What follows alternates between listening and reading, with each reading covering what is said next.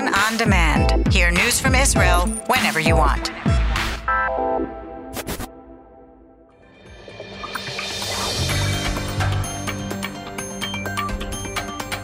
You are listening to the English language news of Kan, the Israeli Public Broadcasting Corporation.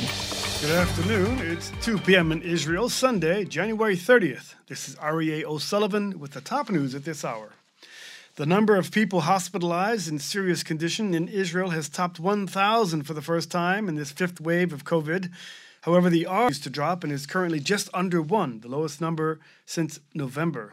Currently, there are 1,069 people in serious condition, 241 of them on ventilators. The death toll from COVID in Israel has reached 8,658 people. Prime Minister Naftali Bennett said that Israel is seeing the beginning of a stabilization trend in the Omicron wave.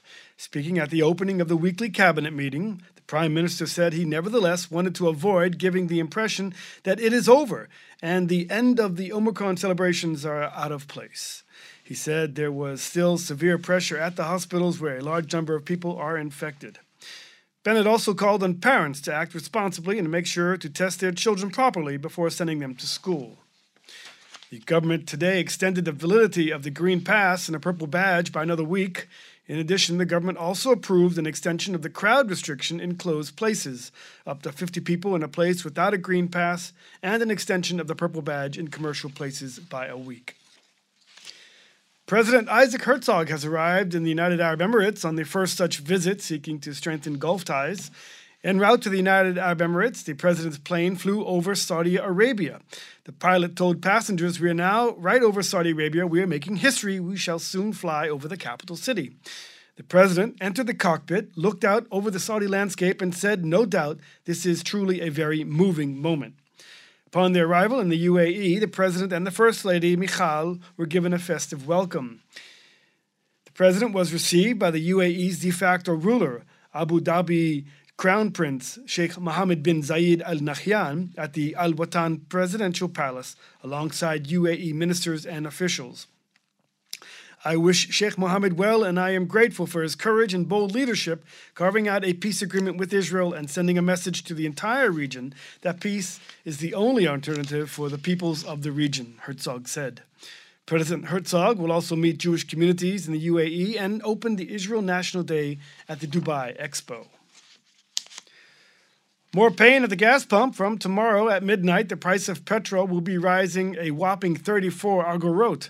The price of a liter of 95 octane at the self service pump will be 6 shekels and 71 agorot. Full service will cost you another 21 agorot. On Mount Zion in Jerusalem, a fire broke out in a building near the legendary tomb of King David. Firefighters discovered the body of an 80 year old woman who appeared to have died in the blaze. At the Apollonia beach north of Herzliya, police have recovered the remains of human of a human. Passers-by discovered the skeleton and reported it to the police. The remains were taken to the Abu Kabir Medical Institute for examination. The identity of the body remains unknown. Reserve Major General Oren Shachor is being laid to rest today at the Kiryat Shaul Military Cemetery. Shachor passed away yesterday at the age of 75. In his last military role, Shachor served as the government's chief, co- chief coordinator of activities in the territories during the Oslo Accords, which saw the PLO return to the West Bank and the Gaza Strip. The heavy rains and snow in the north have risen the Sea of Galilee by another four and a half centimeters over the weekend. Since Wednesday, it has risen over 23 centimeters and is currently 1 meter and 52 centimeters below its upper red line, or being full.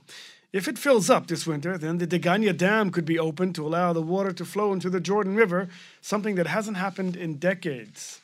Taking a look at the weather, and the Kan weather team says it will be cooler tomorrow. Local rain, accompanied by isolated thunder showers, is forecast for the north and the center of the country. Maximum temperatures forecast for the main regions Jerusalem 11, Tel Aviv 16, Haifa 14, Tzfat 9, Beersheba 16, and in Eilat going up to 20 degrees centigrade. That's the news from Kan Reka, the Israeli Public Broadcasting Corporation. Join us at 8 p.m. Israel time for our one hour news program.